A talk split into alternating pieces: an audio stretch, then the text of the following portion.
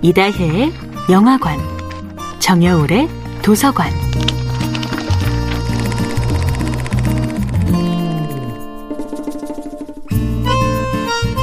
안녕하세요. 여러분과 아름답고 풍요로운 책 이야기를 나누고 있는 작가 정여울입니다. 이번 주에 함께하는 작품은 스탕달의 적과 흙입니다. 줄리앵은 쉽게 상처 입는 만큼 쉽게 감동도 잘 받습니다. 손쉽게 감동을 받는 성격이라 사람들의 웃음거리가 되기도 합니다.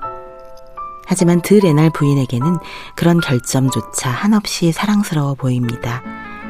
오직 돈을 많이 버는 것만이 행동의 기준인 남편과 달리 줄리앵은 세상 모든 자극에 예민하게 반응하는 섬세한 영혼의 소유자였던 것입니다. 나폴레옹처럼 세상의 밑바닥에서 세상의 최정점으로 치고 올라가는 것, 그런 삶을 꿈꾸던 줄리앵은 자신의 불타는 허영심을 스스로는 잘 인정하지 못했습니다. 성격과 욕망의 불일치, 바로 거기서 줄리앵의 불행이 시작됩니다.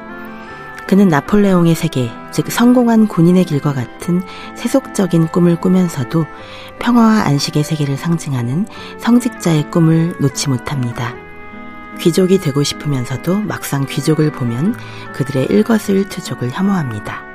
또 부자가 되고 싶으면서도 막상 부자들과 함께 있으면 어색함을 참지 못하지요. 한편 드 레날 부인은 한 번도 연애를 해본 적이 없었습니다. 줄리앵을 바라보는 순수한 기쁨에 젖은 드 레날 부인은 순진하게도 자신의 마음이 사랑임을 인식하지 못합니다. 결혼은 했지만 누구도 사랑해 본 적이 없는 드 레날 부인에게도 사랑의 고통이 시작됩니다. 하녀 엘리자가 줄리앵에게 청혼했다는 사실을 알게 되자 부인은 자기 안의 격정을 깨닫습니다.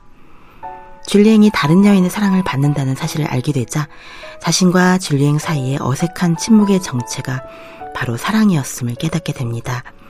줄리앵은 원래 성직자가 되고 싶어 했지만 사교계의 속물들 속에서 위대한 신사도 위대한 성직자도 될 수 없는 자신을 발견합니다. 줄리앵의 마음속에 꿈틀대던 격정은 아직은 무엇도 될 수 없지만 미래에는 그 무엇이든 될 수 있는 젊음의 가능성이었습니다.